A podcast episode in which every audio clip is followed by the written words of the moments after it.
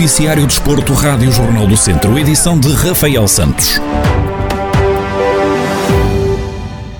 A equipa feminina da Academia de Handball de São Pedro do Sul garantiu a manutenção na primeira divisão da modalidade na última jornada da temporada.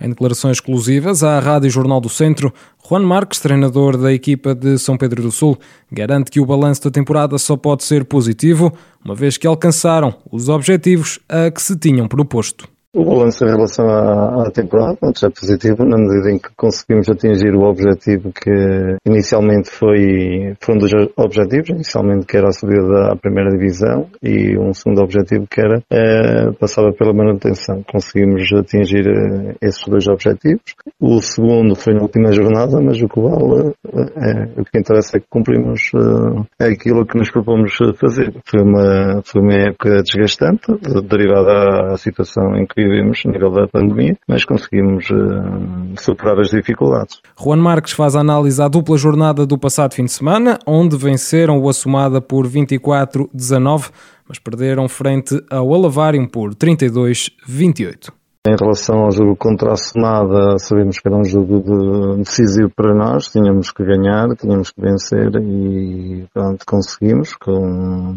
algumas dificuldades numa fase inicial, mas ao longo do jogo fomos superiorizando e conseguimos a vitória, o que foi muito bom. E em relação ao segundo jogo, com o Lavã estávamos a jogar com uma equipa que também podia ser campeã nacional ontem. Eh, na primeira parte estivemos sempre a lutar pelo jogo, o objetivo, o nosso principal objetivo era era pontuar e tentar ganhar o jogo. Chegamos ao intervalo com uma diferença de dois golos e pronto, ao longo do jogo o tal cansaço, a tal fadiga acumulada foi, foi determinante também para uma quebra na parte final. Na época de estreia na primeira divisão de handball, a equipa feminina da Academia de São Pedro do Sul conseguiu assegurar a manutenção e carimbou assim o passaporte para mais uma temporada entre a elite nacional. Fernando Salgueiro, piloto da Caramulo Racing Team, venceu este domingo a Rampa da Penha. Fernando Salgueiro confirmou o bom andamento ao vencer as três subidas oficiais, arrecadando a vitória final e cimentando assim a liderança no Campeonato de Portugal de Clássicos de Montanha. O piloto admite que está num bom caminho e assegura que o objetivo é continuar na senda de vitórias para conseguir o triunfo final no Campeonato de Portugal. Ganhei eh, quatro, quatro provas, três vitórias estamos no bom caminho, uh, vamos continuar, tentar continuar a, a, a ser uh, com estas vitórias e, e, e, ver se conseguimos o, o objetivo, que é ganhar o campeonato. Menos sorte teve Ricardo Loureiro, colega de equipa de Fernando Salgueiro, que foi forçado a abandonar por problemas mecânicos com o seu Ford Escort MK2.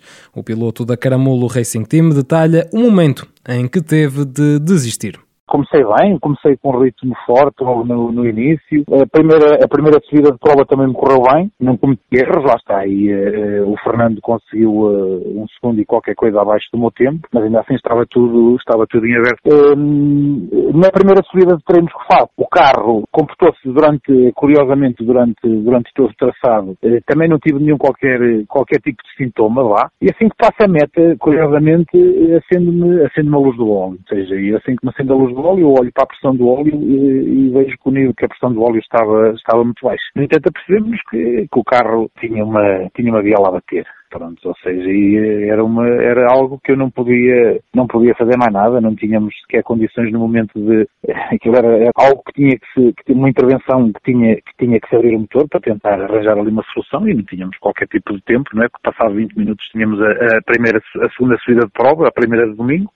Apesar da desistência, Ricardo Loureiro tem a oportunidade de deitar fora o resultado desta prova, tal como dá conta o próprio piloto. Ainda assim, visto que nós podemos deitar uma, uma das oito provas, podemos deitar uma fora, eu fico aqui sem margem de manobra e vou, vou, vou deitar, vou deitar a penha como, fora como o meu pior resultado, na esperança de já ter, que agora essa é que é a minha guerra, de ter tudo pronto para, para Santa Marta. A Santa Marta é daqui a três semanas, se fosse daqui a 15 dias, porque as rampas têm estado, nós temos tido um, um, curto, um curto espaço de tempo entre, entre uma prova e outra, mas Santa Marta dá-nos aqui mais uma semana com o normal e espero ter o carro em condições então para para Santa Marta uh, lá, poder, lá poder estar.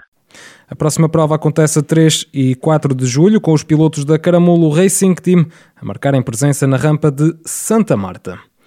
E Tiago Santos, piloto de Torre do Terreno, natural de Nelas, terminou a Baja TT da Extremadura na segunda posição.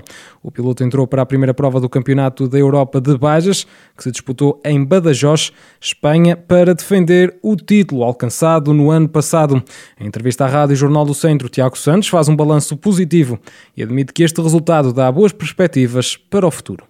Fizemos um bom prólogo, arrancámos em quarto no prólogo, depois eh, durante a corrida estava-me a sentir bem, estava, estava a andar dentro, dentro do meu ritmo e a sentir que estava a crescer a nível de ritmo de, de quilómetro para quilómetro e com confiança, mas pronto, na, na terceira PEC acabámos por, eh, por cometer um erro de navegação, fruto da inexperiência, digamos assim, da pouca experiência nesta modalidade, que nos valeu uma penalização de 15 minutos e acabou por nos tirar a história que podia ser diferente da corrida. Um, na última especial ainda apertámos bastante, ainda, ainda reforcei bastante o ritmo, consegui ganhar alguns minutos à concorrência direta, mas pronto, acabamos assim eh, esta primeira corrida do europeu em segundo. Um, a nível da geral, inclusive em conjunto com o Campeonato Espanhol, fizemos quinto da, da geral, uh, o que foi um saldo bastante positivo para, para esta segunda corrida de navegação uh, e que nos dá. Um, dá algum, alguma motivação para continuar a trabalhar porque podemos efetivamente melhorar ainda estes resultados. Nas próximas provas do Campeonato da Europa de Bajas, Tiago Santos já vai poder pilotar uma moto com uma cilindrada superior, algo que o piloto espera que o torne mais competitivo. Nós estávamos com uma 2,5, era a única 2,5 em, em competição neste fim de semana. Às vezes eu próprio não tenho noção que estou a conduzir uma 2,5 uh, e quero comparar tudo igual aos outros pilotos. Uh, eles próprios ficavam incrédulos quando, quando verificavam que era uma 2,5, mas efetivamente a conjuntura entre piloto e máquina acabam por fazer com que as coisas aconteçam. A questão da 4,5, as próximas duas corridas do europeu, vamos poder disputá-las de 4,5, depende um bocadinho também porque vão ser em conjunto com o Nacional. Uh, vamos tentar gerir a coisa da melhor forma uh, para ver se, se efetivamente conseguimos utilizar a 4,5, o que, o que será quase certo. Agora também depende um bocadinho da adaptação que vamos fazer à moto, uh, porque a condição é totalmente diferente a nível de trabalho, a nível da assessoração, mas sim, aí eu próprio estou curioso uh, por saber o que, é que, o que é que poderá acontecer a nível de resultados com a troca da 2,5 para a 4,5. Mas eu penso que nos irá beneficiar depois de fazermos algum, algum trabalho de adaptação e fazermos bastante horas em cima da moto. As próximas provas do Campeonato da Europa de Bages acontecem em Reguengos de Monsaraz e Torres Vedras em outubro.